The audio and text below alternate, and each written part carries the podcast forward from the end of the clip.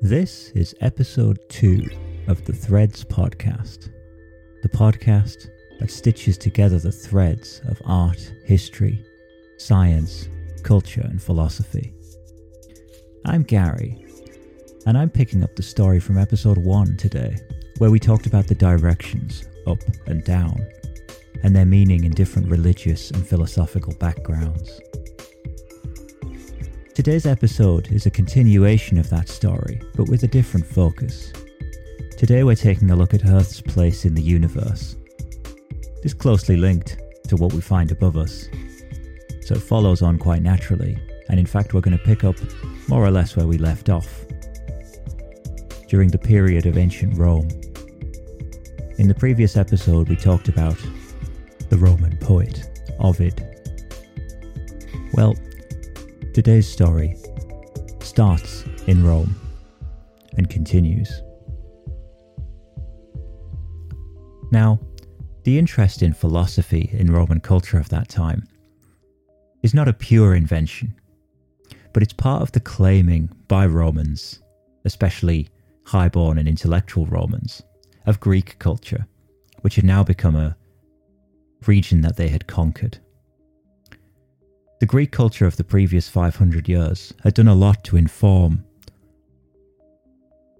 what Europeans thought about themselves. It became a foundational corpus of knowledge and ideas upon which philosophers and mathematicians wanted to develop. So, Aristotle had died perhaps 300 years previous, more or less. And it's very easy to talk about him as some sort of unquestioned genius. But this would be to miss out one of the most important areas of ancient Greek philosophy, and that's come to be called Epicureanism. It's named after a philosopher called Epicurus. And one of the core tenets of his philosophy was an idea of atomism. That is to say, that all things can be broken down into small, indivisible parts. We don't have much access nowadays to the works of Epicurus himself or his immediate disciples, but one of the best records we have is a book called On the Nature of Things by another Roman philosopher who was a follower of Epicurus. His name is Titus Lucretius Carus, although he's normally just called Lucretius. And he lived probably in the first half of the first century BC. So we're thinking sometime between 155 BC. Not a lot is known about Lucretius's life, but his book on the nature of things has come to be thought of as one of the one of the seminal expositions of the Epicurean world and while it's most famous for atomism, it does say a lot about the size and structure of the universe itself. In it, Lucretius refers to space itself as the all. And there's a little section I'd like to read to you in which he attempts to t- ex- he, t- he attempts to give us an argument about why the universe has to be infinite in size. That's a revolutionary idea in many of these philosophies we've talked about, heaven's either very far away, like for the Babylonians, or it has the stars physically embedded in it, like it's a sort of surface. And of course, we've talked about the separation of earth and sky, which, while just a vague idea, does suggest to us that the sky must exist in a particular place. In Ovid's version, the stars are actually going beyond the sky, they're going above the earth but they still seem to be attaching themselves somewhere. They're being given shapes in the form of animals and things. The constellations. So Lucretius's work is in the century before Ovid, and he would have died before Ovid was born, but it's uh, almost certain that Lucretius is one of the writers Ovid would have read.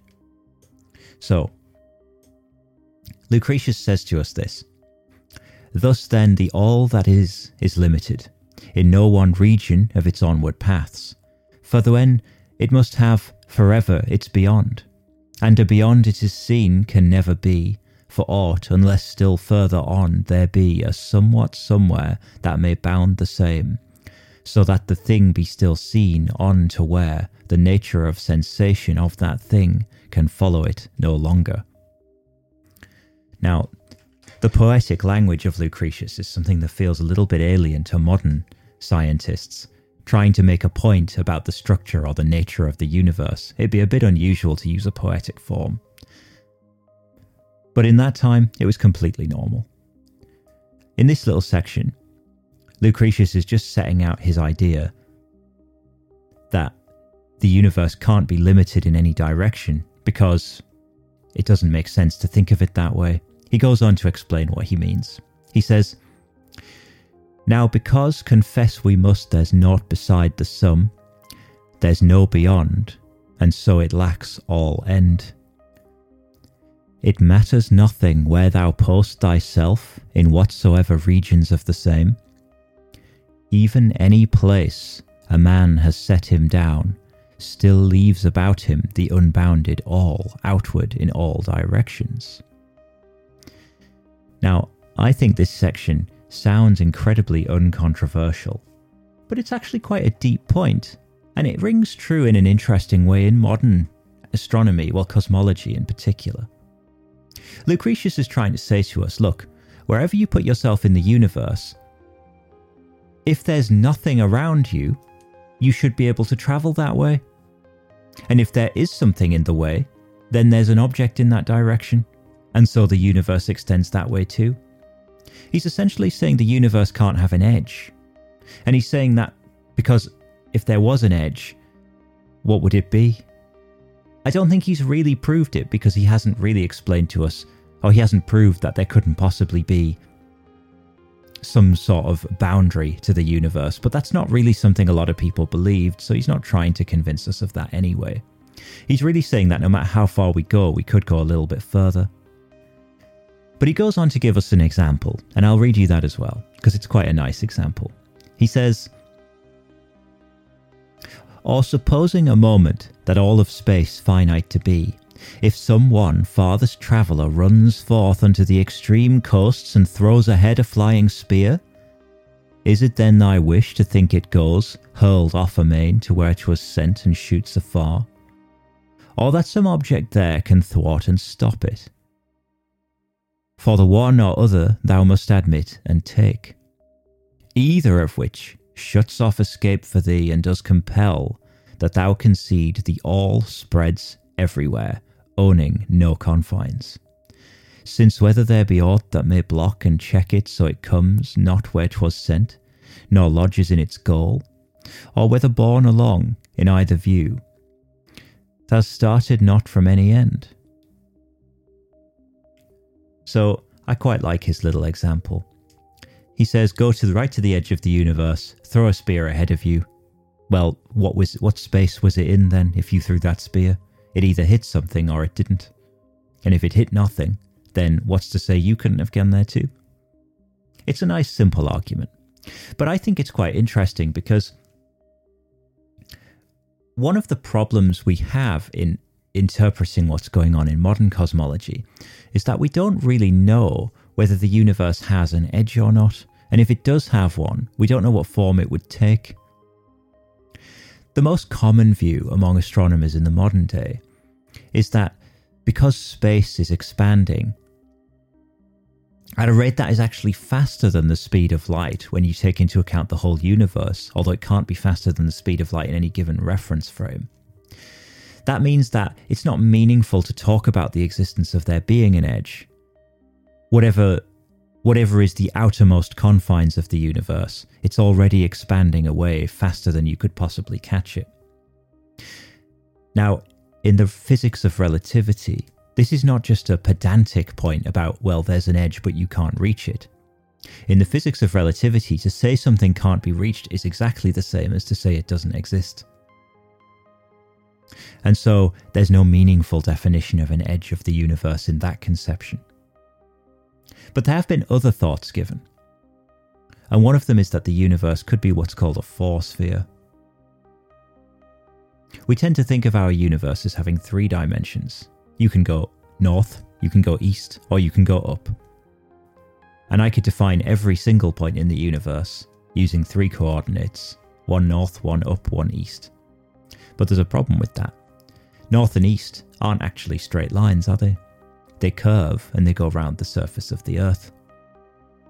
Well, actually, if I try to define my coordinates here on Earth and I say, where is the edge of the Earth? Now I start to ask a really weird question. Where is the edge? If I go north, I'll eventually get to the North Pole. But I can keep walking. I'll just start going south instead. Even if I get to the northernmost point, I can still keep going in any direction. They're just not called north anymore. That's because the surface of the Earth is a two dimensional shape. I can define any point on its surface with only two dimensions, north or east. Well, the four sphere model is a bit like that, except it's saying the same thing in three dimensions. So, in that kind of model, you might say that we would reach. We, we could reach what we think is an edge, but we would just keep going and coming back, and we would end up coming back round to where we came from. That requires there to be some sort of imaginary fourth dimension in which the universe is curved, but the point is that there is still no edge. Of course, coming back to our creation myths and the like, we've already gone way beyond the location of the stars when we start talking about the edge of the universe. This is something that none of these ancient cosmologies ever considered. They certainly, Lucretius is considering whether or not there is an edge to the universe, but I think he couldn't possibly have imagined just how big it turned out to be. And indeed, neither can we, because what we can see is certainly not the extent of the whole universe. We don't even know if it's a majority of it or a tiny fraction. There's just no way of telling. Now, in that little diversion towards physics, I had to assume that the Earth is just at some place somewhere in the universe. But through nearly all of our ancient cosmologies, the Earth has been right at the centre. So that must have changed at some point. If we look at poetry, we can see when that happened. At least we can see signs of it. And to tell that story, we have to start with a second century book.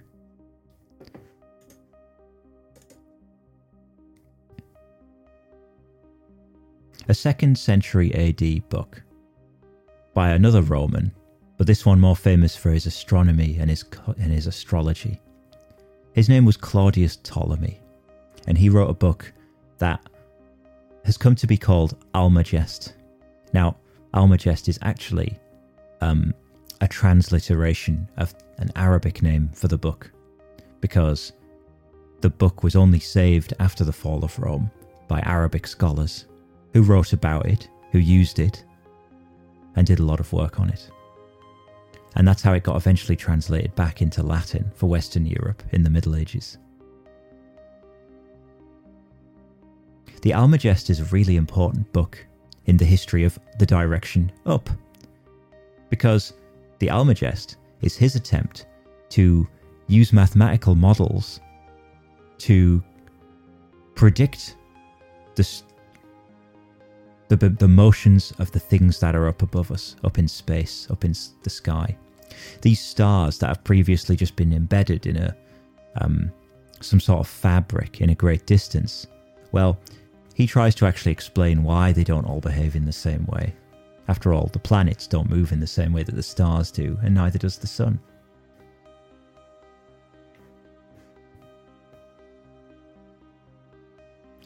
Ptolemy's work is legendary in the history of science, even though, as I just told you, he was an astrologer. Modern scientists tend to scoff at talk of astrology, and that's fair enough. Modern astrology has become something that's really not recognizable from the sort of thing that Ptolemy was doing with mathematical processes and calculations. But just as I've just been describing, both religion and secular poetry have been helping to drive forward the philosophy of the, st- the shape of the universe and helping to c- bring us closer towards what we now call scientific ideas. These philosophies have been developing the whole time. And just like religion gave way to a whole lot of creation myths, which drove our ability to then test and model and come up with solutions. So, also, astrology served a comparable purpose. It may have started out as a type of mysticism, but because mathematics was so fundamental to the calculations required, and an understanding of geometry was so important, that the people who were actually performing the work of astrology were often also those driving new solutions for models of the solar system. And therefore, over time, the work done by astrologers laid a large amount of groundwork that was required for modern astrophysics to grow out of. It wouldn't have been possible without those geometers, without those mathematicians, and without not just the theoretical ideas, but also the extremely precise observations of a large number of experimental philosophers. Within the Roman Empire, within the post Roman Western Europe especially, and to a lesser extent within the the Abbasid Caliphate of the Middle East, astrology was considered to be an essential process for making decisions about politics. Astrologers were not just writing horoscopes to say whether you're going to have a good week this week in a newspaper. Astrologers were being asked questions like Should I invade this week or next week? Do the stars favour me having a male child? Should I marry my daughter to this other king? So, important political decisions required a consultation with the stars. And because of that, the kings who felt that they would have the most advantage would be ones who had the most accurate calculations of what the stars would be doing in the future. If we knew that Saturn was going to favour us in a battle, we would want to make sure that Saturn was over us when we fought that battle. And so, these supernatural beliefs about the way the stars influence the world led to more and more skilled mathematicians developing accurate models of how the stars move. Previously to Ptolemy, it had been very difficult to come up with a, a set of formulas for calculating the positions of two of the most important stars, which were Mars and Venus. I know they're not stars in the modern definition, but bear with me, I'll get to that. And that's because they don't simply travel across the sky in predictable circular paths like distant stars do. One of the biggest successes of Ptolemy's work was that he was able to come up with formulas that would accurately predict the positions of these planets, quite a long way into the future. In fact, his tables were still being used by a lot of people without question well over a millennium after his death. And while his calculations were not completely accurate, they were surprisingly good. He didn't have a calculator, of course, so he did a pretty good job. Now, in the Almagest, Ptolemy starts by setting out a few principles. First of all, He's not able to explain why any of these stars and planets are moving around us in circles. All of our ancient myths have said that the stuff above us moves around us in circles. You know it does. If you've ever looked up, you know that that's what happens. But because we can't explain that, Ptolemy has a simple approach. He defines the first cause of the first motion of the universe as something which he calls theology. And I think he's doing a little bit of a hand wave here. He's telling us he can't explain it, and he's kind of saying, so maybe the gods did it, maybe God did it.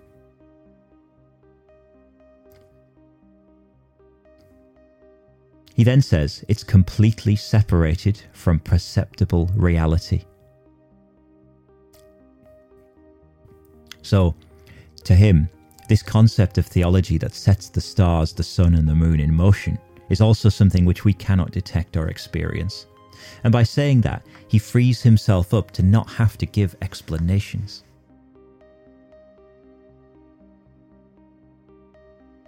He simply has to use maths to try and make accurate predictions of what's going to happen. Now, as I said to you, the sphere shape of the Earth has been well established for a long time, and therefore people have figured out that the distant stars must be spherical as well. Now, that's not the model that I would tell you these days if I was teaching this in school. But the fact that the stars move in circles is absolutely something that we experience. So it's not wrong in any practically meaningful sense as far as a human here on the Earth is concerned. So Ptolemy starts with that and he says, okay, well, the distant stars are moving around the Earth and they're in, they're in a sphere. They all seem to move at the same speed. That's why the constellations maintain their shapes. All the stars are staying the same distance away from one another, so whether you believe they're embedded into some sort of fabric or if they're just all moving at the same speed doesn't really matter. They're all part of the same sphere moving in a circle. But because gravity always seems to pull downwards towards the center of the Earth, it's necessary for Ptolemy to discuss whether the center of the Earth is also the center of the universe. Well, he specifically has to point this out. He reasons like this. He says, well, what if the Earth was displaced from the center of the universes? He makes a very simple observation. He says, well, if the Sun is orbiting the center of the universe, then there wouldn't be equinoxes the sun wouldn't necessarily have a day when it spends just as much time above as it does below the Earth. If we were off to one side, we might even have times when the sun just doesn't set at all. Of course, Ptolemy didn't live on the poles, so he didn't know that this actually can happen. It's not really what he was interested in, and I suspect with his skill he could have probably actually calculated that. But there were no lands known about near the poles, so it wasn't important for him to do that. And then he also says the celestial sphere of the stars wouldn't be evenly divided, which is what it appears to be. The horizon, uh, and there's a line in the sky that the sun follows, which we call the ecliptic. The sun follows that line, the moon oscillates above and below that line, and the s- distribution of the stars is pretty even on both sides. Ptolemy's observations and his logic are completely sound here, and so to deduce that the Earth is the centre of the universe, given what knowledge was available to him, is completely reasonable. He then also goes on to tell us that the Earth mustn't have any motion. So the Earth is stationary and everything else is moving. So to him, if you go down, you'll get to the centre of the universe, and then you'll have her half of the Earth above you and half below you. That's pretty similar to how we think of the centre of the Earth now, as a sphere, even though we don't necessarily think of it as the centre of the whole universe. But it was a reasonable observation given how much he knew.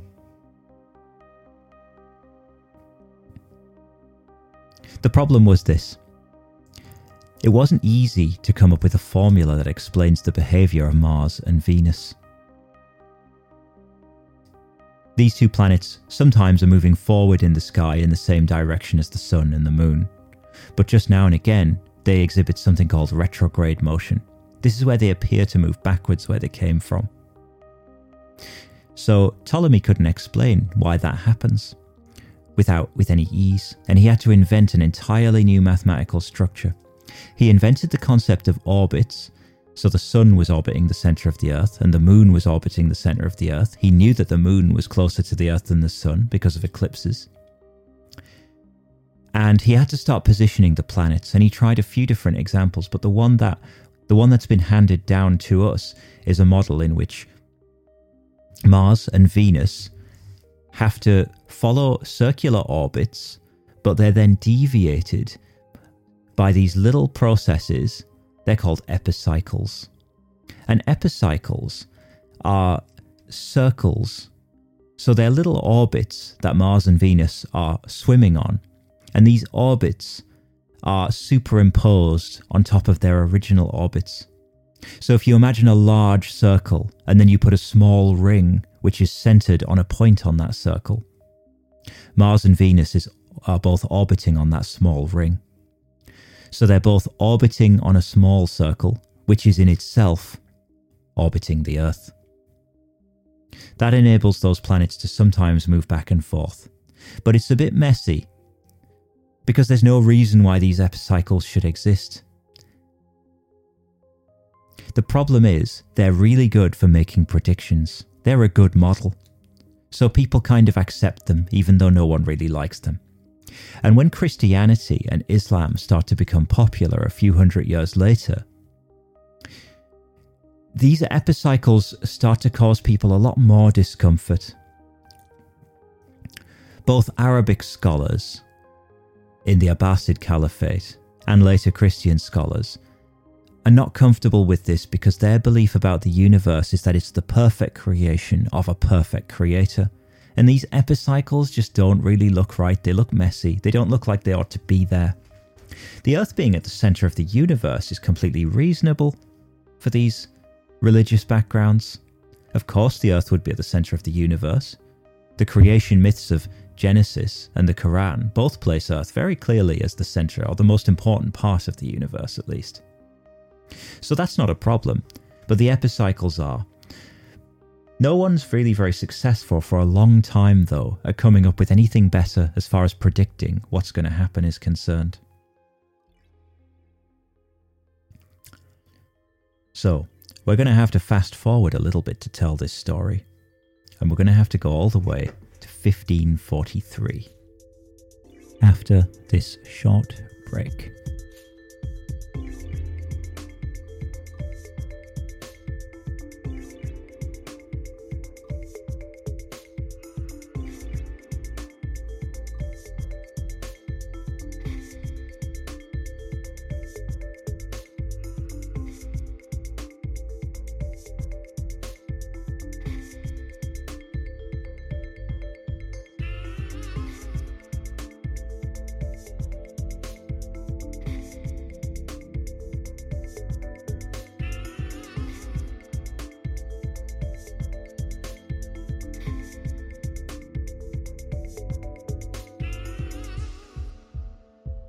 1543 is a significant year in the history of knowledge because it's the year in which a book called De Revolutionibus Orbium Coelestium was published, or in English, On the Motions of the Heavenly Spheres. It was written by um, a Catholic preacher called Nicolaus Copernicus, He's been variously described as Polish or occasionally as German speaking. But Copernicus's book has a really impactful statement right near the beginning, right in the introduction.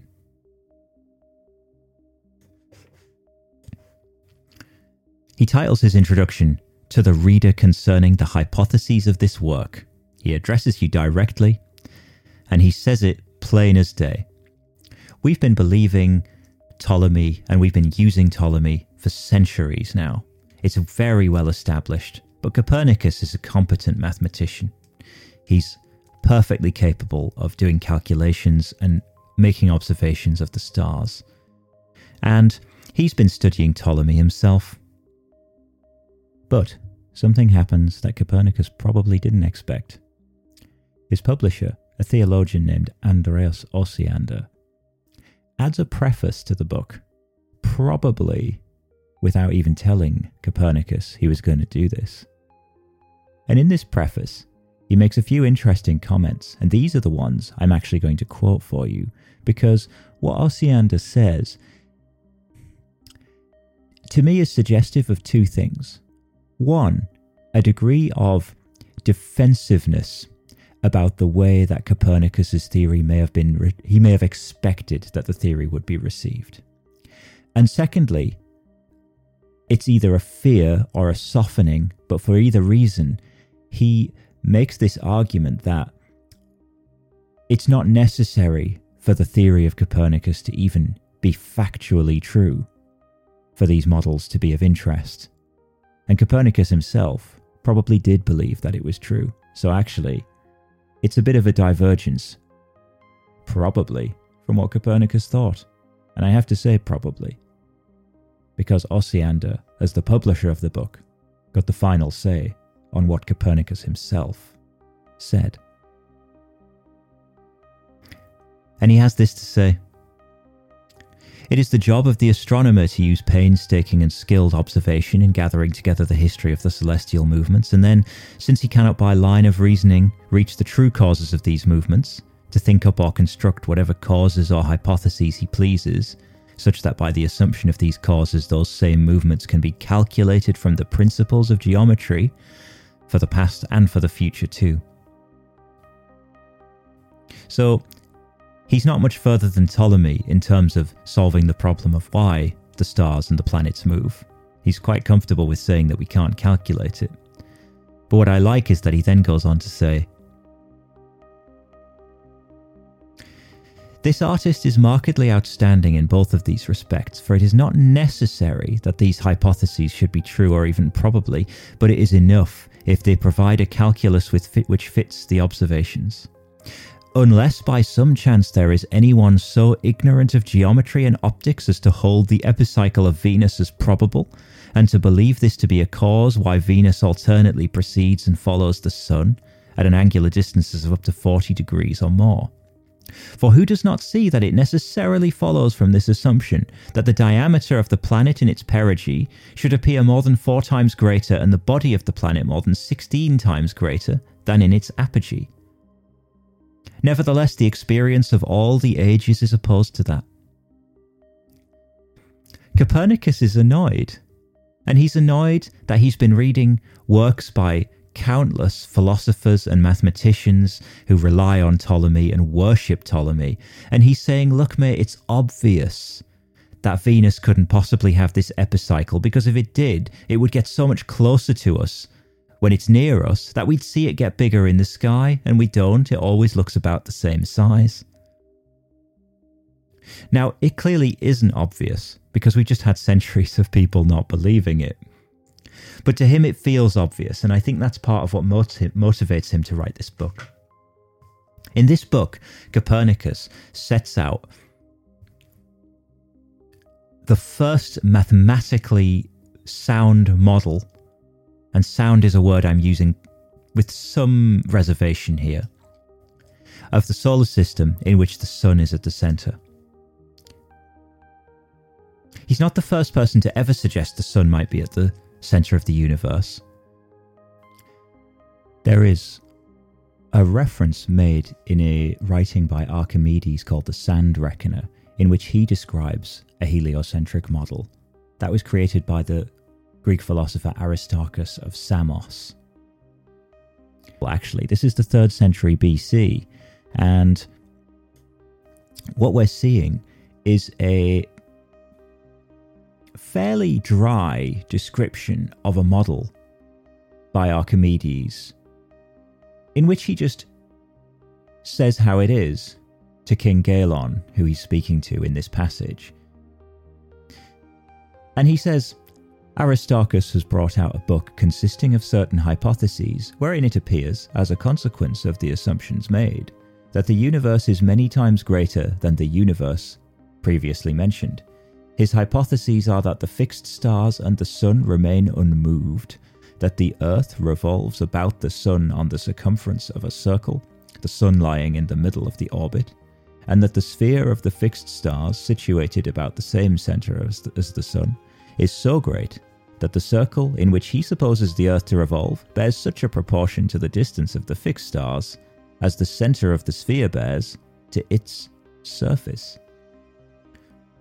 To put that in simpler language, he's saying that the reason why the stars don't appear to move relative to each other, i.e., have what we call a parallax in science, is because they are extremely far away from the centre of the universe he does think they're all lying on a sphere so that they're all the same distance, because it is a fact that there is no observable parallax throughout the year. If you wait look at the sky in midsummer and then look again in midwinter, You can't see with the naked eye stars moving closer and further away from each other. Think of when you're on a train and you see things near to you like trees moving by much faster than things in the distance like mountains. That's the parallax effect seen in a short time scale, but we'd expect to see that with different objects if they're not the same distance away. Well, the reality is that those distances are so great, even the smallest ones, that we can't see this parallax with our eyes. It's very, very great compared to the distance the Earth moves in going round the Sun. That's how we understand it today.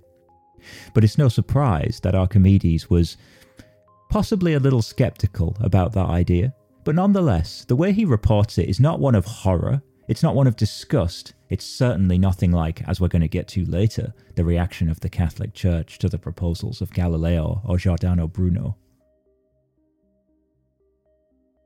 Now, Copernicus writes this as an abstract work of sort of mathematical philosophy, and although it's clear that he believes it, he hasn't made any observations to prove that it's true. In the book, he calculates, he predicts the positions of a number of objects for a significant amount of time. And in his model, which we call this a heliocentric model, by the way, he's done one thing which is absolutely revolutionary. He's completely changed what we think down means. Now down will simply lead us to the center of the earth. It won't get us anywhere else more interesting. It's no longer the center of the universe. That's a fundamental shift in what Earth is and where Earth's place in the universe is. Now, Copernicus doesn't get into a lot of trouble for this because, it, as I said, it's quite a theoretical work. He doesn't manage to prove whether it's true or not. And he makes a little bit of a mistake. He's unable to completely remove the epicycles. So, in his sun centered model of the solar system, there are still some epicycles and I blame the fact that he's a Christian. Let me explain. For a medieval Christian, the universe just has to be perfect. God created it, so how could it not be perfect? That's the only way to explain it. And if you're a mathematician, the most perfect shape that you can possibly believe in is a circle or a sphere. A circle and a sphere has no hard edges, it has no roughness, it's completely symmetrical in every single direction. It seems almost intuitive that if God was going to put the planets in orbits, that those orbits would be circular. So that's what Copernicus does. He puts all the planets into circular orbits. And unfortunately, the planets don't actually orbit in perfect circles, which is something we'll cover when we get a bit further on. And so, because of that slight error, Copernicus has to introduce small epicycles into his system. So now the Sun is in the middle. Now the planets are orbiting the Sun. And they're all orbiting at different distances. But some of them have these little epicyclic motions where they are effectively sitting on a ring and orbiting some abstract point on that ring. There's no object located at that point at the center of the epicycle, so there's still no explanation for why the motions happen. But it is a significant change.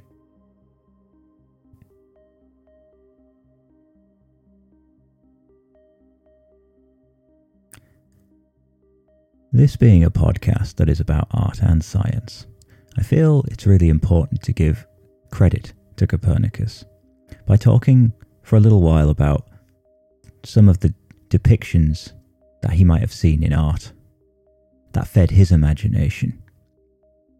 Illustrations have a powerful effect on your mind when you see them, to give you a really strong sense about where things are placed. And these illustrations are inevitably suffused with the culture that they're written in. I don't know exactly what Copernicus had already seen, what books he had read, and what diagrams he will have seen attempting to depict the world. There are some in Ptolemy's Almagest itself, although most of them are quite geometrical in nature. Illustrative, yes, but not particularly attempts to be artistic. But that's not a consistent fact about illustrations in scientific test texts, especially in the scholastic period early medieval Western history. There's an illustration in a book by Gauthier de Metz called L'image du monde, French for The Image of the World. And in that book, there is an illustration of the circles of the universe. It was published in probably 1464. In it, the universe is depicted as a series of concentric rings. Therefore, the universe is circular, but you can see yourself in the circle that represents the earth. You can imagine yourself pointing upwards. Heaven is the outermost circle. And you can imagine yourself pointing downwards. And sure enough, the innermost circle is hell. It's an interesting depiction. There's a link to it in the show notes. You should have a look. It's interesting because in drawing hell, the artist has had to recognize that gravity pulls people towards the earth, but has struggled with the notion of a concentric world in which there's a central area. Take a look at it. The reality of a world that's hollow would be quite difficult to square with our modern understanding of gravity. I don't know if the artist felt this friction or not, but for me it's quite visible. It seems like down on the page is representing the direction gravity pulls in, even though for all the other layers they behave differently. Anyway, these concentric circles are unlabeled, but probably they represent the orbits of various planets. You can see the stars depicted in one of the outermost ones, and heaven is further out even than those. It would give anyone looking at the diagram reason enough to understand the fact that they couldn't see God. And it would also, I think, lend a certain amount of credibility to the feeling we get as humans when we look up at the Milky Way at night and we feel a connection to the universe. Possibly we feel some sense that there's something grand up there, something huge about the night sky. For a Christian, it's very natural to connect that to God.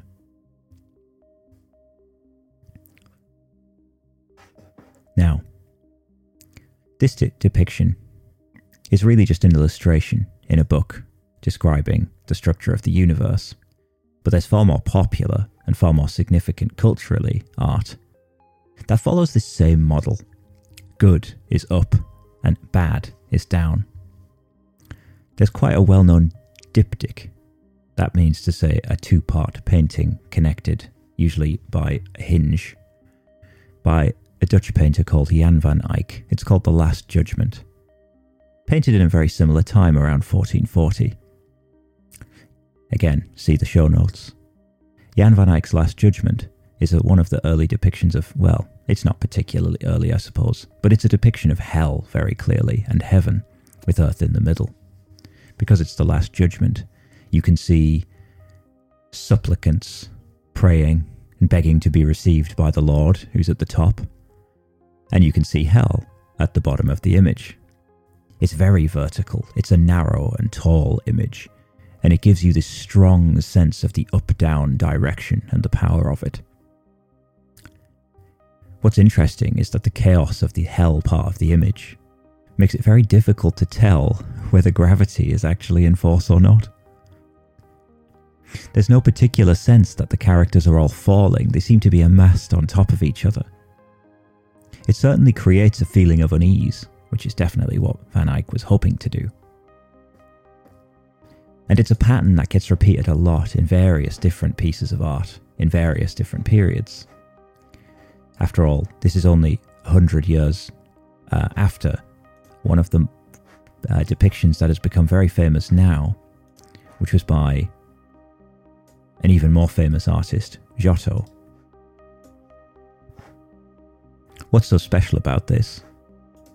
Uh, this painting that I'm talking about now, which is actually a fresco in a church in Padua in Italy.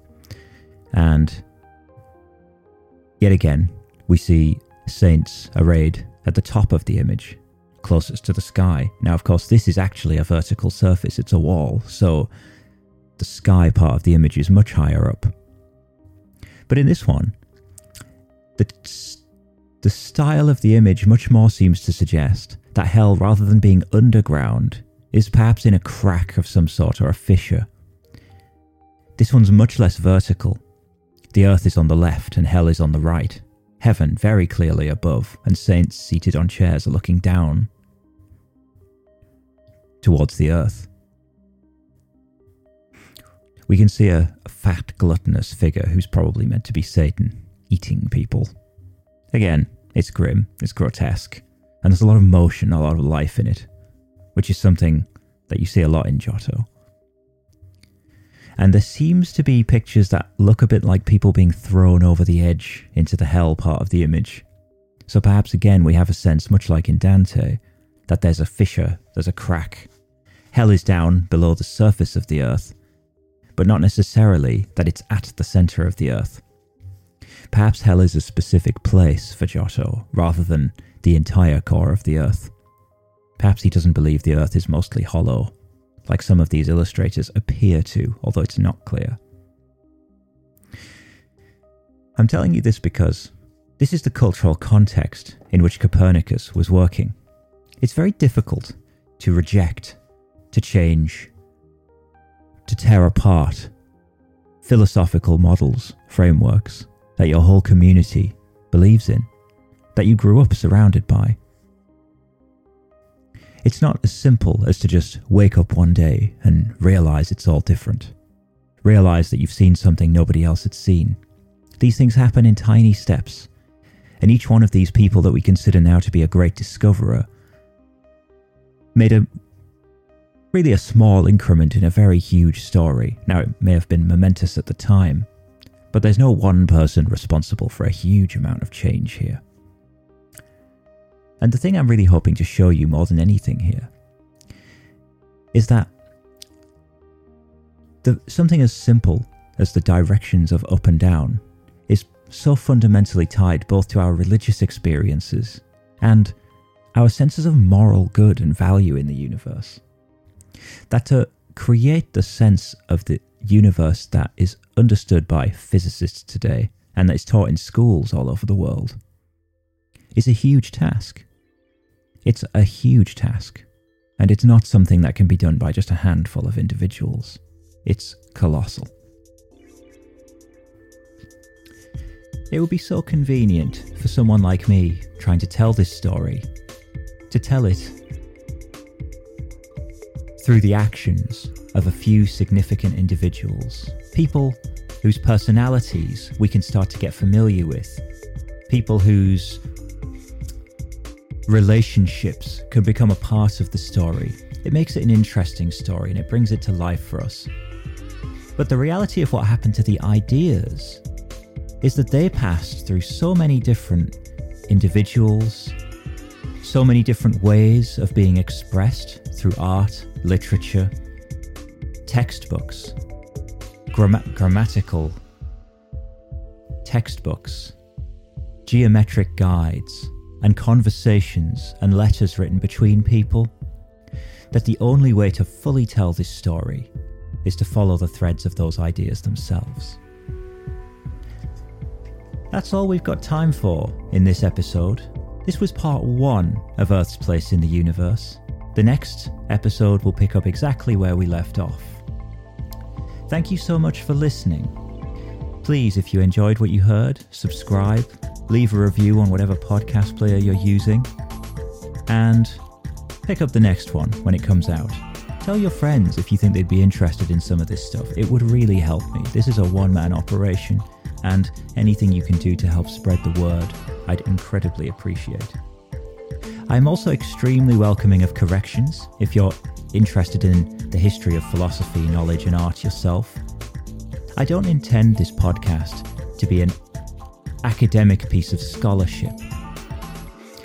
And it's highly unpractical for me as a single individual to try and learn everything that needs to be learned about the history of art, literature, science, and philosophy, and general cultural history. If you do have corrections, I'd more than welcome them and I would issue them in future episodes, so please get in touch with me. I'm reachable on Instagram as The Threads Podcast with dots between the words. I'm also reachable on Twitter at Grooze9. please see the show notes to take a look at some of the artworks that I discussed in this episode and some of the literature and a full list of references that I use. And thanks so much to Echo Juliet for providing the intro and outro music. And look forward to seeing you next time.